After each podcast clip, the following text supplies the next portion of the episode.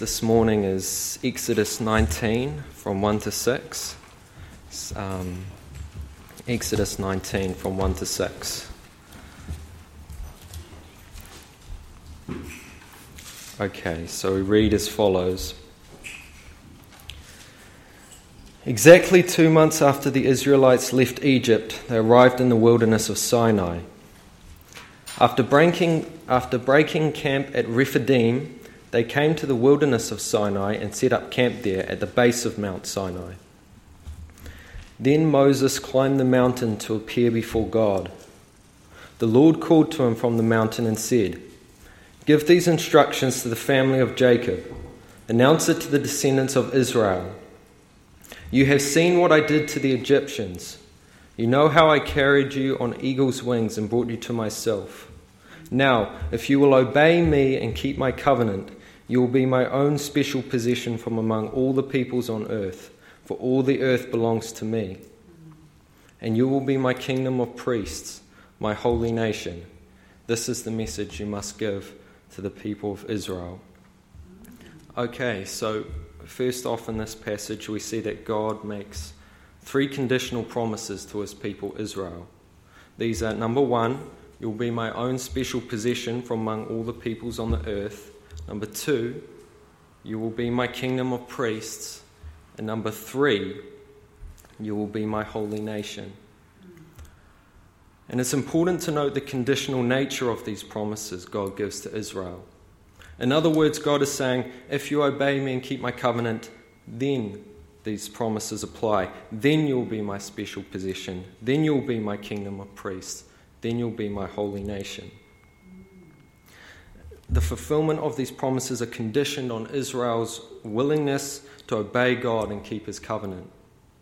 But on that note, though, it's important to note with this first promise, you'll be my own special possession from, from all the peoples of the earth, that Israel will always be God's possession in at least some sense on account of the unconditional nature of the covenant God made with Abraham.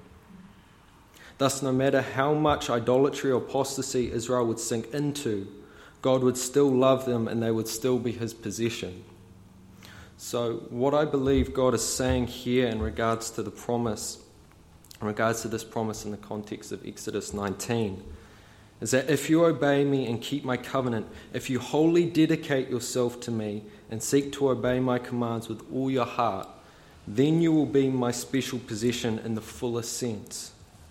If Israel was to truly dedicate themselves to God and truly seek to obey his commands, then they would truly be his special possession because they would be the people he would have them to be. Thus, Israel will always be God's possession because God told Abraham, I will confirm my covenant with you and your descendants after you, from generation to generation. This is an everlasting covenant. I will always be your God and the God of your descendants after you. And I will give you the entire land of Canaan where you now live as a foreigner, to you and your descendants. It will be their possession forever, and I will be their God. Genesis 17 7 to 8. So God will always be the God of Israel no matter what Israel does on account of this everlasting covenant. They'll always be his possession. But in the context of this passage in Exodus 19, God is saying, if you truly seek to obey me and dedicate yourself to me, then you will truly be my special possession because you will be as I would have you to be. And we know that ultimately Israel will not truly be God's possession in the fullest sense until God pours the spirit of grace and supplication upon them and they mourn for him whom they pierced, like the prophet Zechariah says. Then God will circumcise their hearts so that they'll truly want to and will be able to obey God and keep, and keep the covenants God made with them. This is when Israel will finally be God's special possession in the fullest sense. But it's important to note they'll always be, be his possession on account of the everlasting covenant God made with them. So, anyway, that's sort of our introduction. I sort of wanted to start with that point because we're going to be studying these, these covenant promises today. going to be looking at it, but I thought I'd try lay out that potentially confusing, confusing point right at the beginning. So, um, yeah, so that's what we're going to be looking at today. But in particular, this first one that we've already been looking at, going to be looking at what it means to be God's possession, what it in the in the fullest sense, and what it, and then conversely, what it what it means not to be His possession. So yeah, these are the things we'll be looking at today. Okay, so look at um, look at chapter 19, verses 5. Exodus 19, verse 5 it says, Now if you'll obey me and keep my covenant, you'll be my own special possession from among all the people of the earth, for all the earth belongs to me.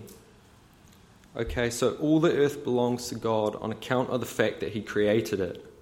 This means that all the people on the earth belong to God as well because He created them.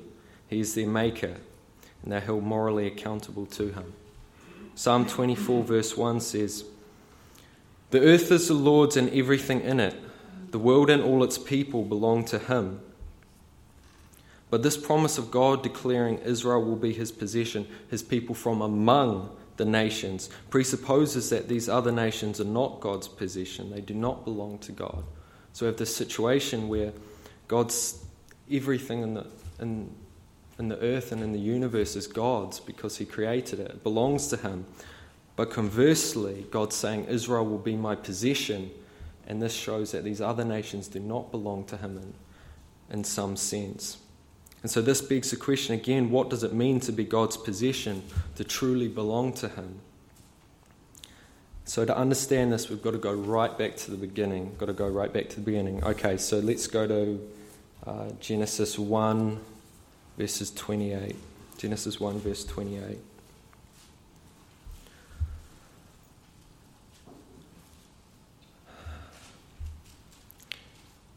It says, Then God blessed them and said, Be fruitful and multiply, fill the earth and govern it, reign over the fish in the sea, the birds in the sky, and all the animals that scurry along the ground. Okay, so this is this passage contains God's purpose for man. Before the fall, God made man to take dominion over the earth, to govern it, and be stewards over it. Man was to accomplish this purpose of God in right relationship with God, totally dependent on Him for guidance, wisdom, and the help He would give. In other words, humanity in the beginning was made in right relationship with God, perfectly acceptable to Him, and thus belonging to Him and being His possession in the fullest sense. Man was made alive to God and thus made in perfect relationship with Him. And I guess at this point, it, it should be obvious to us that it was through the fall that this changed. Because the fall of man was a rejection of God and a choosing of the pathway contrary to God's ways. This is why humanity inherited a sinful and depraved nature because they had chosen sin over God. Instead of being right and accepted and belonging to God, they had chosen to be estranged from God and by their nature be made unacceptable to Him. Thus, they inherited a nature that was bent toward committing evil and rebelling against God's ways from the earliest of ages. Man is born out of fellowship with God, out of his favor, because he is born in the state of sin, with this nature that is bent strongly toward evil and away from God and his ways. Ephesians 2 3. By our very nature, we were subject to God's wrath, just like everyone else. And in Psalm 51, verse 5, David says, For I was born a sinner, yes, from the moment my mother conceived me.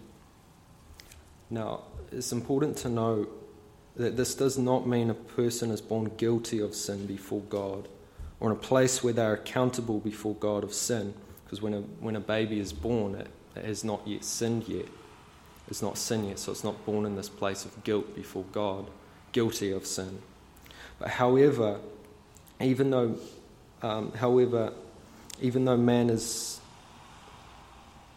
yeah, so, sorry, I lost my place. However, it does mean that we're born in a state of rebellion with a nature that is bent toward evil and sin, because originally man chose sin and rebellion over right fellowship with God. However, even though man is born in this state of depravity with this nature that is contrary and hostile to God, it is still possible for man to find favor with God. And this is the story of Cain and Abel. Abel brought a lamb as a burnt offering before the Lord. What he was saying was this This is what I deserve death because of sin, but God, please accept this lamb's life on my behalf. Therefore, even though Abel was born dead in sin, out of fellowship with God, and with a nature contrary and hostile to God and his ways, he could still choose God and his ways. Through faith and trust and humility and the sacrifice God provided, Abel was accepted by God. And right here we have a hint of what it means to be accepted by God, to belong to Him and be His possession. To be accepted by God means for Him to accept the sacrifice we offer. We're only accepted by God inasmuch as He accepts the sacrifice offered on our behalf. Therefore, even though Abel was born out of fellowship with God in a state that naturally led him in rebellion against God, he could still choose to honor God and choose to live according to the way that would please him. And God, in light of Abel's faith and trust and humility and sacrifice, was able to accept Abel and make him right with himself. He found favor with God and he could be counted as his possession. He belonged to God. But Cain refused to do this. He refused to acknowledge how terrible his sinful condition truly was. He wasn't so bad that he needed a substitute to die in his place. He believed that through his own work and effort and what he was able to give God through this, he should be made right with God, should be accepted. So look at Genesis 4 from verses 4 to 7.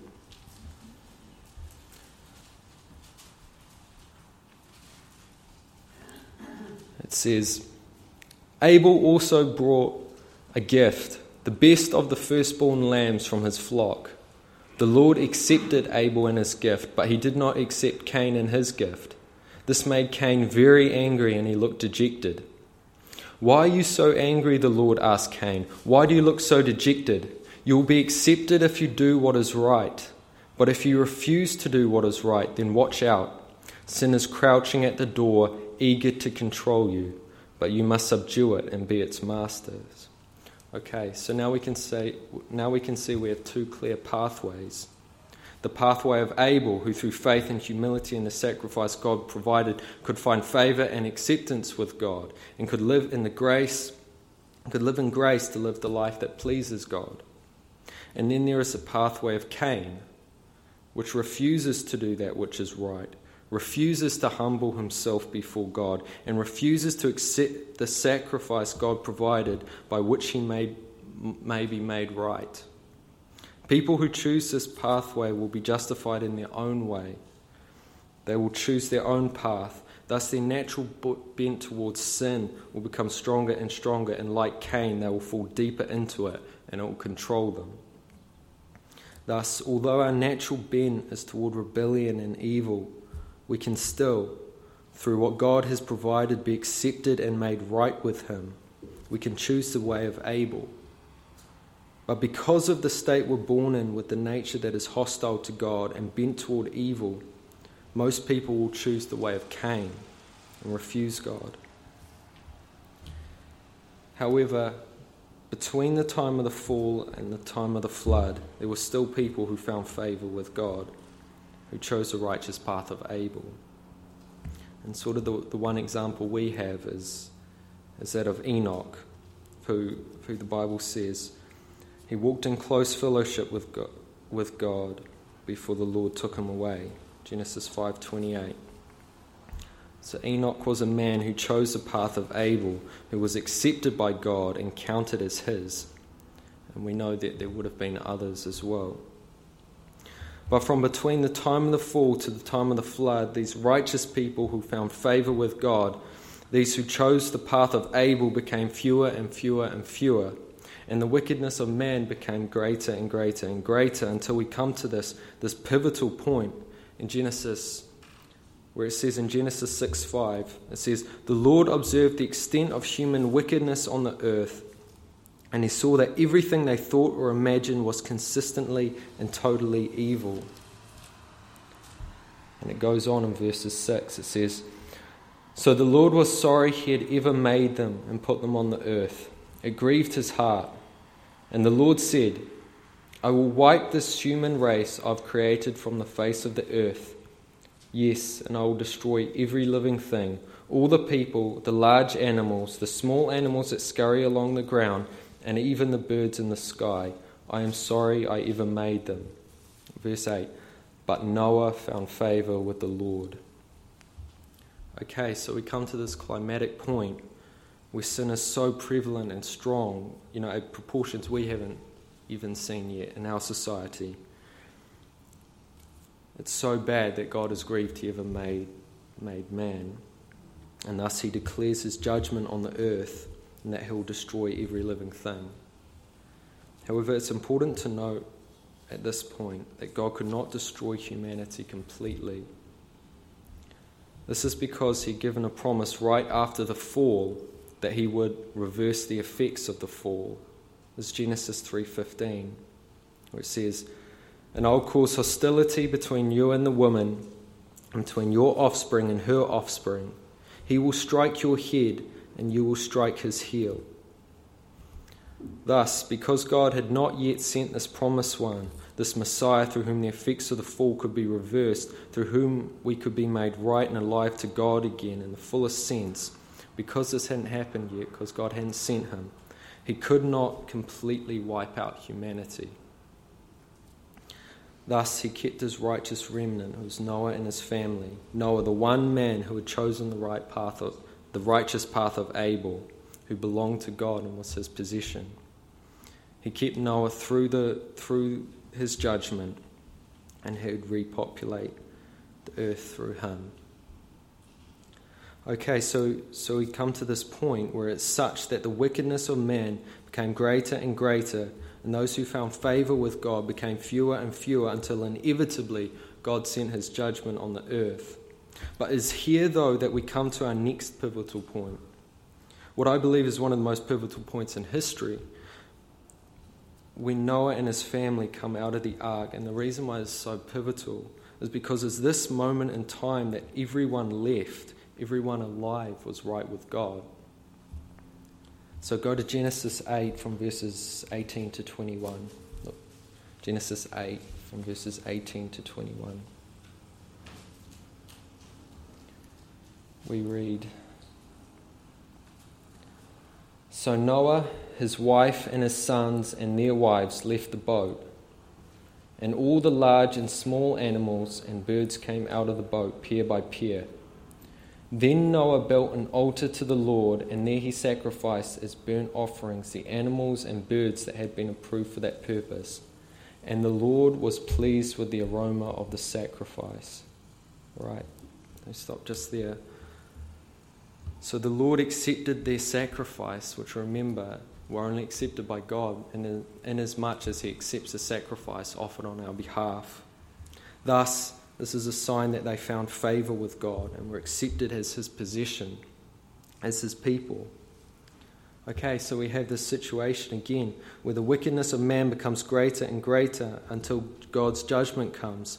But after God's judgment is passed, all who are left are those who are accepted by God, belong to God, those who sacrifice, God accepts. And I want us to think for a minute because this will mirror our own lives. Remember, the Lord Jesus said, As the days of Noah were, so shall also the coming of the Son of Man be. Matthew 24 37. As the days before the Lord's return get closer and closer, the number of true believers on the earth come fewer and fewer, and the extent of wickedness will become greater and greater, and more explicit and more brazen. So, whether it be through apostasy, persecution, martyrdom, or the rapture, the number of true believers on the earth is going to become fewer and fewer. And when man's sinfulness and wickedness hits its peak, and when all the salt of the earth has left, then God's judgment will fall on the earth and he'll judge man's wickedness. But after the judgment, all who remain are those who are accepted by God who have the white robes of righteousness because they have the sacrifice. They have a sacrifice that God has accepted. And I think this is what we must remember more and more because those, the wickedness will increase and take more and more dominance through the world. Which will lead to eventually eventual alienation and persecution, and even in the in the context of the tribulation, martyrdom. Even though this is the case, the greater reality is what comes after God's judgment is past, eternity with God. That which takes place on earth is temporal, but what comes afterwards is a greater reality because it's eternal, it lasts forever.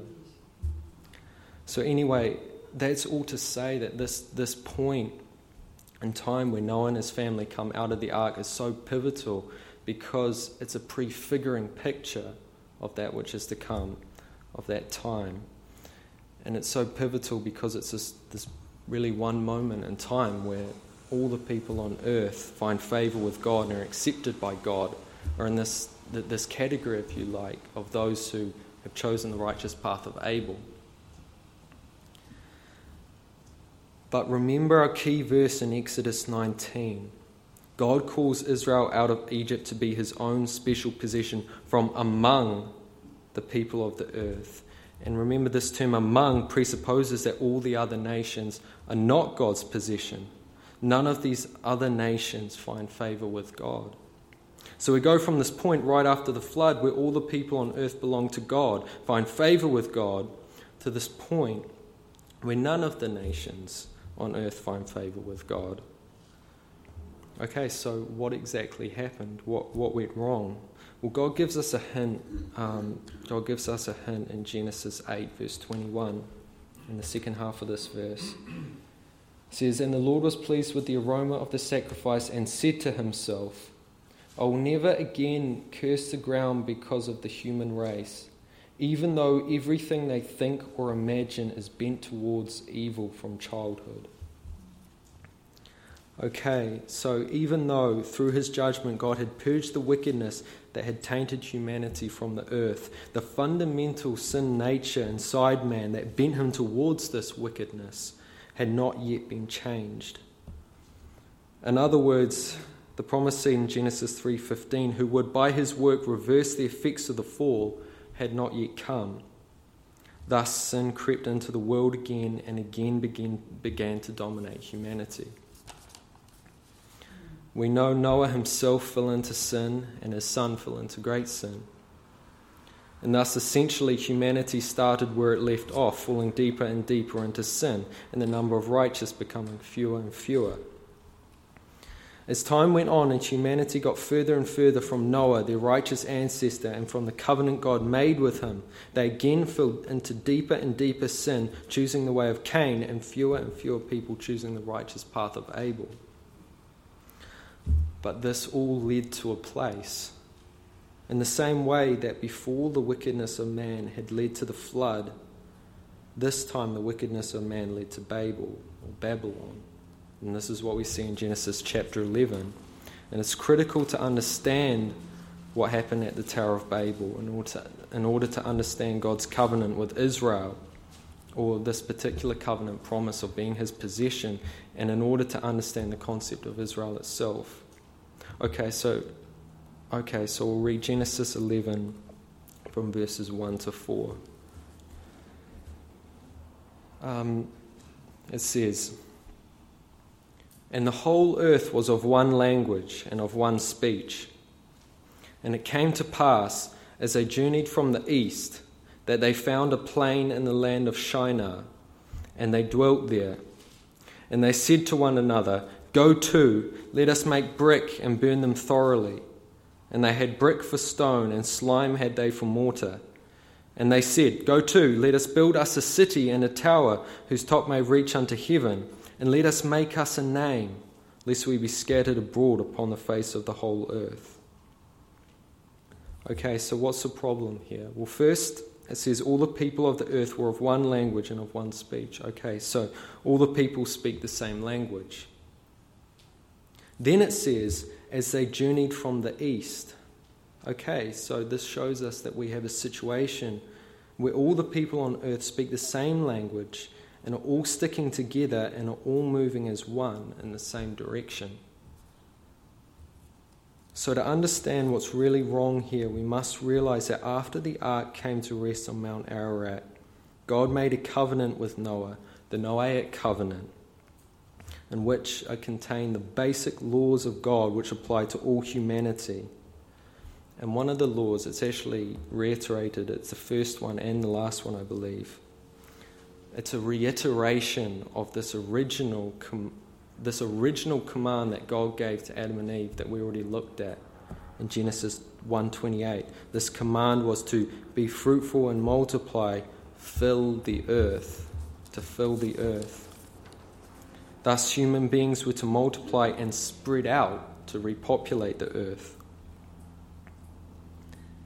Here, however, in Genesis 11, we, we have this situation where all humanity, all the people on the earth are sticking together, refusing to spread around the world, and therefore this is an act of direct defiance against God.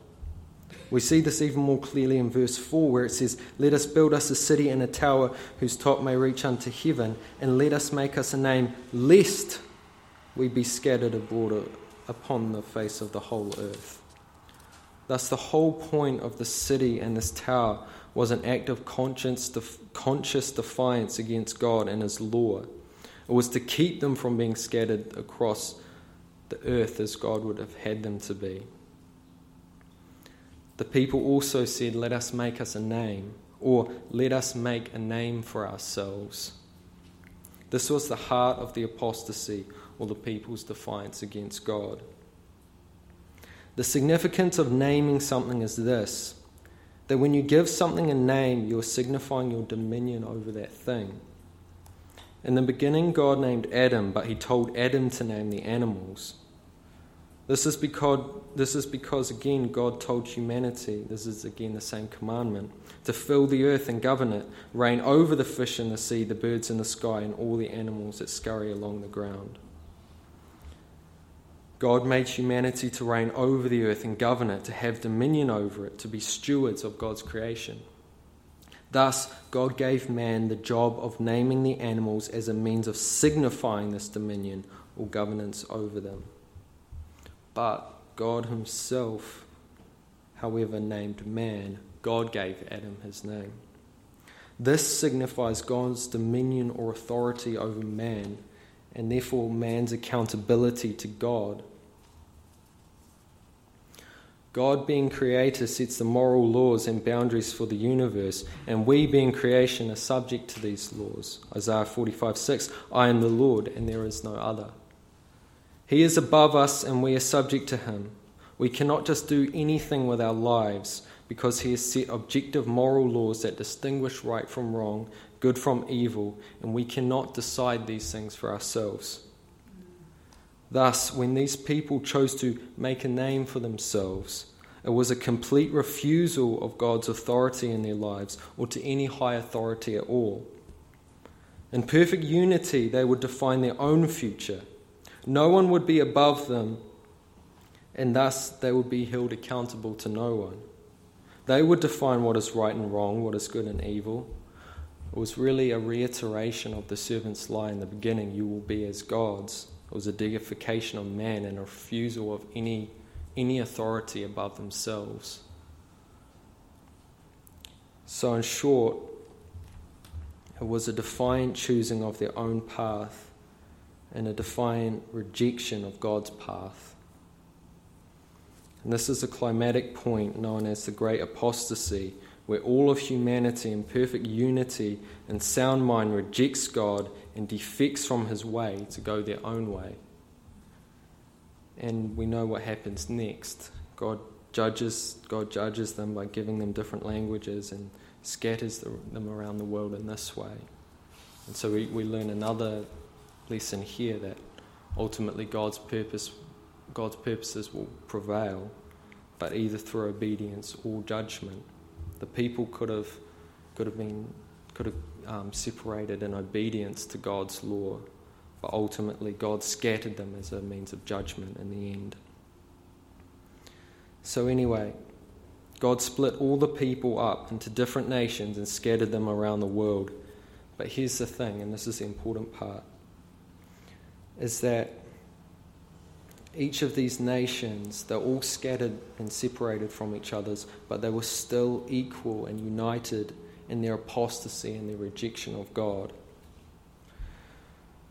So we go from a point in time after the ark came to rest where all the people on earth belong to God, are accepted by Him because they have chosen the righteous path of Abel, to this point where all the people on earth have defected and rejected God and have chosen the path of Cain. So we come to this point and we think, what, what is God going to do now?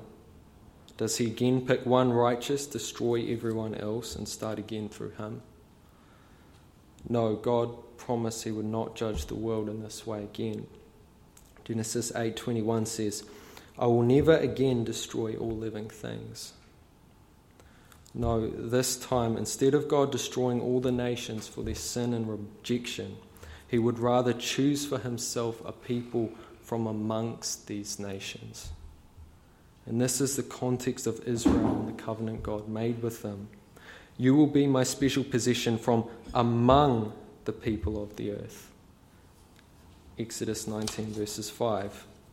So all had rejected and rebelled, but God, in His love and mercy and grace, would choose a remnant for Himself from amongst the nations. He would not just let, let the people go and abandon them as they deserved, but He would choose for Himself a people from among them Thus, though all humanity had rejected God, he would still have a people for himself from among them. This is why we go from the rejection and rebellion of chapter 11 to the call of Abraham in the Abrahamic covenant of chapter 12, because this is the start of God calling out for himself a people from among these pagan nations that had soundly rejected him. So look at Genesis 12 from verses 1 to 3.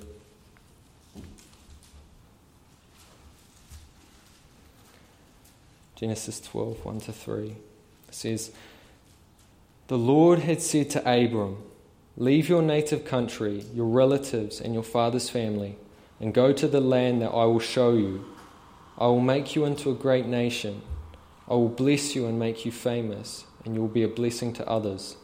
I will bless those who bless you, and curse those who treat you with contempt, and all the families on earth will be blessed through you. Okay, so this last promise, all the families of the earth will be blessed through you, is critical because it shows us that the people of God, those who are accepted by Him and counted as His possession, actually go beyond the people of Israel, the physical descendants of Abraham. It shows that there will be a people kept from a God, a people who are His possession from among all the nations, the same ones who defiantly rejected Him and went their own way. We see this in Matthew 24, 24, verse 14, which says, And the gospel of the kingdom will be preached throughout the whole world, so that all nations will hear it, and then the end will come. But we see it even more clearly in Revelation chapter 7, from verses 9 to 10, which reads, After this I saw a vast crowd, too great for me to count, from every nation and tribe and people and language, standing in front of the throne and before the Lamb. They were clothed in white robes and held palm branches in their hands. And they were shouting with a mighty voice Salvation comes from our God, who sits on the throne and from the Lamb. So we see that God will have a, have a people for himself from among all the nations of the earth. Thus, we can start to see the purpose of Israel. We can start to see a picture here. They are God's initial remnant, whom God uses to bring a remnant from the rest of the nations. God shows this to Abraham when he reiterates his covenant with him in Genesis 17 from verses 3 to 6. It says, At this, Abram fell face down on the ground. Then God said to him, This is my covenant with you. I will make you the father of a multitude of nations. What's more, I'm changing your name. It will no longer be Abram. Instead, you will be called Abraham, for you will be the father of many nations. I will make you extremely fruitful. Your descendants will become many nations, and kings will be among them. So, Abraham is the father of much more than Israel and the Jewish people, for he symbolizes the first one to be set apart for God by faith, and therefore is the father of everyone else who has been set apart for God by faith. Galatians 3:29 says, "And now that you belong to Christ, you are the true children of Abraham." You are his heirs and God's promise to Abraham belongs to you. Okay, so through Abraham, all the, all the families of the earth will be blessed because it is through Abraham that the promised Messiah who will reverse the effects of the fall will come. Remember, it says, and now that you belong to Christ. And so the picture of, of sort of what Israel is and their purpose and these covenant promises becomes even more clear.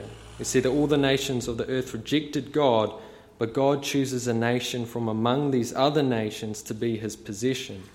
And through this nation, he will send his Messiah, his anointed one.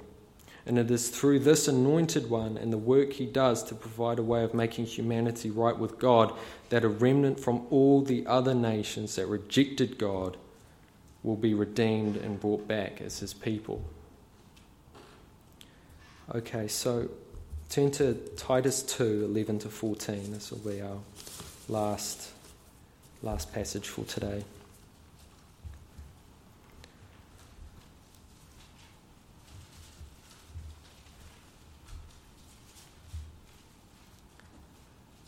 it says Titus 2:11 to 14 For the grace of God that brings salvation has appeared to all men it teaches us to say no to ungodliness and worldly passions and to live self-controlled upright and godly lives in this present age while we wait for the blessed hope the appearing of the glory of our great God and Saviour Jesus Christ who gave himself for us to redeem us from all wickedness and to purify for himself a people that are his very own, eager to do what is good. Okay, so we see ultimately through all this that there are really only two types of people on the earth those who belong to God, those who are his possession, and those who do not. Amidst all the different religions and worldviews, people really only fit into these two categories. But within this category of people who belong to God, there are actually two categories within this.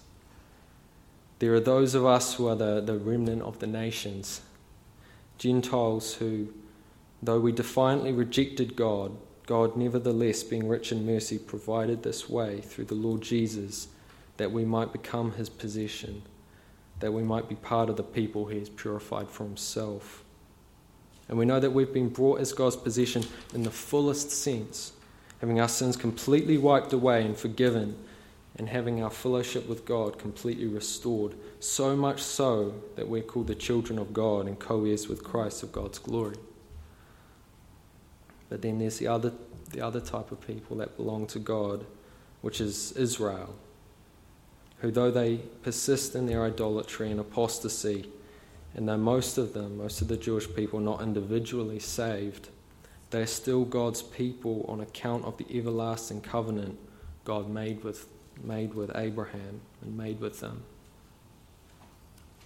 And one day we know Israel will become God's special possession in the fullest sense, in the same sense we are, because they will come to trust the same Saviour we do, their Messiah, the Lord Jesus Christ.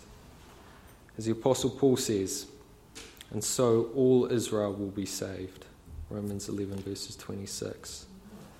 The remnant of Israel will be saved through the fire of the tribulation and will finally be God's special possession in the fullest sense because they will have the hearts to wholly dedicate themselves unto God and truly seek to obey Him. This is when they'll finally be able to keep the covenants God made with them. And they will then truly be God's special possession because they will be as God would have them to be.